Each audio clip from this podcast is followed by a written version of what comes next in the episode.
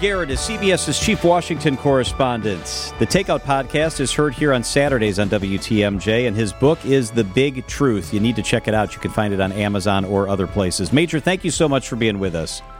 Great to be with you, John. How are you? Excellent. So, I apologize. Yesterday you were scheduled, and we and we asked you if we could move oh, the segment because we had a police officer shot here, and that leads me into what I wanted to ask you about. The state of police community relations. You and I have talked in the past, and you've spent a lot of time talking about the state of the relationships. And I know it's hard to generalize, but when you think mm-hmm. this, of the about the state of where things are in our nation when it comes to viewing of the police, what are some of the things that come to mind for you? So, as I understand it, the officer was Peter Jerving, correct? That's correct. Yep. My condolences to his family and everyone in the Milwaukee Police Department. Look, John, when I first started as a journalist for pay, meaning I graduated from college, got my first job. Where was that? Amarillo, Texas. What did I do? I covered police in Amarillo, Texas. And I covered two instances where an officer was killed in the line of duty in Amarillo. And they were massive shocks to the community, massive shocks to the police department, everyone around, EMTs, everyone. Everyone feels it. Ripples and echoes for a very long time. It's a huge trauma. So I have some experience with what the community is going through in Milwaukee, and I feel for everyone involved. And it underscores something that we have got to resolve in our country broadly, which is two competing interests. One is justice, and the other is those with whom we empower to patrol our streets, maintain public safety, and work on behalf of that justice. And we've learned in the last 10 years maybe 15, through the technology of cell phones, that the application of that justice is sometimes uneven and violent in disproportionate ways affecting African Americans in our country. That's just a fact. And it's been hard for this country to see that evidence over and over and over again, as we have with cell phone videos and now body cam videos. It's a very hard thing to deal with because we didn't assume that about ourselves. We didn't know that about ourselves.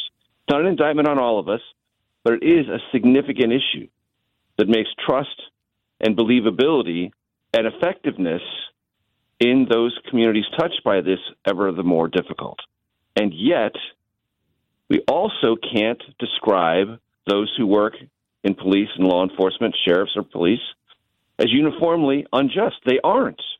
The vast history of our country is that they're not uniformly unjust. And they have a very hard job that is perilous in every single second and you never know when something is going to turn dire or deadly.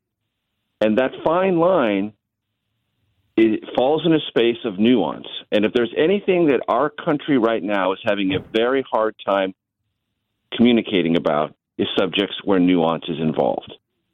And the simple truth is, those waiting for the federal government to resolve this are going to be disappointed. This is going to be resolved first and foremost at the local level, communities talking to each other, and within conversations about these nuances face to face.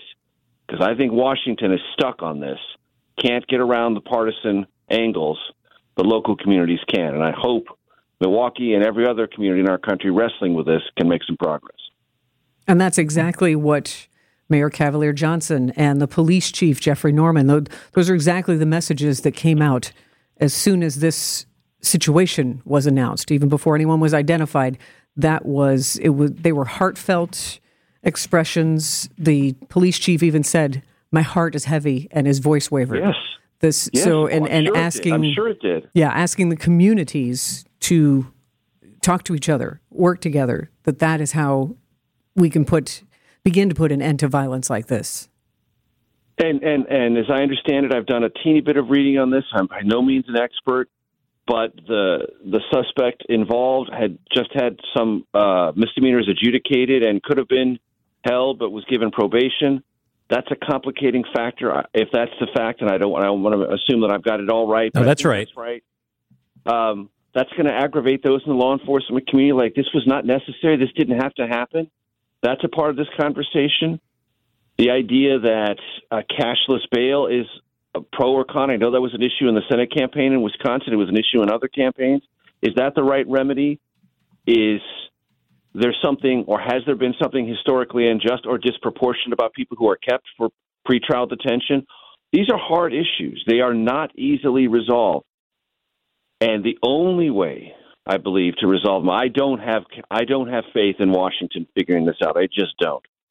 And I really do believe the innovators, the solution drivers, the people who think creatively and compassionately about this are going to be found at the local level.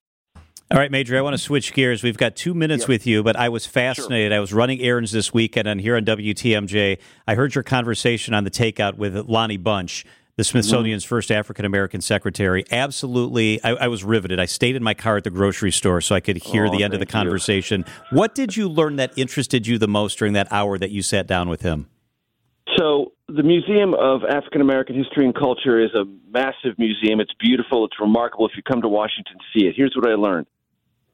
Smithsonian has a lot of great museums on the National Mall. Most Americans are familiar with them, at least in a general sense.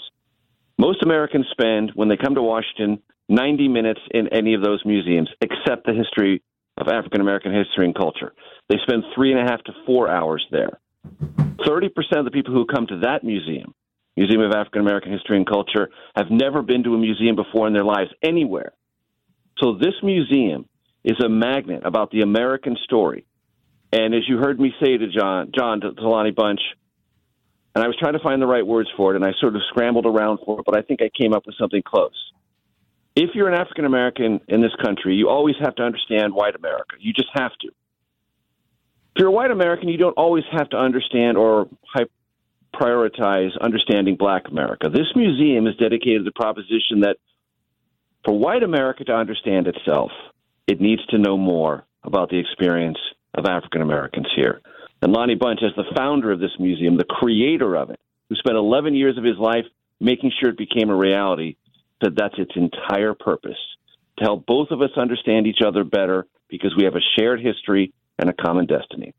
So, give me the quote again because I don't want to paraphrase it. You said something right. describing the museum and used light and dark. Yes, I said the, the, the museum is simultaneously heavy and light. Yes. And you feel incredible. both. You feel both emotions and sentiments as you go through the museum. The great heaviness of slavery, of discrimination, of Jim Crow, and the great sense of love, accomplishment, lightness, culture, and accomplishment that grew out of it. And I also learned what dwell time is. I'd never heard that term before. I hadn't either. How long people spend in the museum, which oh, you referenced okay. I was earlier. Like, oh, I don't know what dwell time is. Yes, exactly. Yeah, and and that's why at the museum, Lonnie has something that he never wanted to have, which is you have to have an electronic pass, a QR code to get in. He never mm-hmm. wanted that. He wanted his people to walk up and go in, but they can't accommodate the crowds or the dwell time if they do it that way. It has to be scheduled. That's how popular and powerful it is. That must make him feel wonderful, though, that people are sure. that attracted to this museum. So you've got yes. to check it out. Check out the podcast, the Takeout Podcast, heard on WTMJ. It's this sort of conversation every single week. Major Garrett is the chief Washington correspondent for CBS News. His book is The Big Truth. Major, thank you so much for always being so generous with us. Thanks, John.